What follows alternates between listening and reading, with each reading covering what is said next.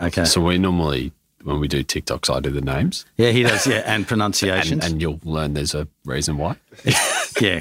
Try that again. What's the new show called? Okay.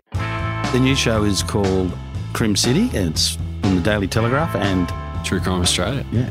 I'm Mark Morri, crime editor for the Daily Telegraph. I've been reporting around Sydney for about 40 years with a, a little short stint in New York. Now I'm back doing what I love, roaming around Sydney, listening to the stories and reporting crime, which has uh, gone to a new level in the last few years. I'm Josh Hanrahan. I am Moz's understudy. Everybody calls him Mark, and I call him Moz because if you met him, you'd know he's not a Mark, he's a Moz. Perspiration, I'm inspiration. That's what you always say, isn't it? Yeah, exactly. We cover crime hand in hand all day, and much to your wife's annoyance, sometimes at night. It'd probably stop you getting one.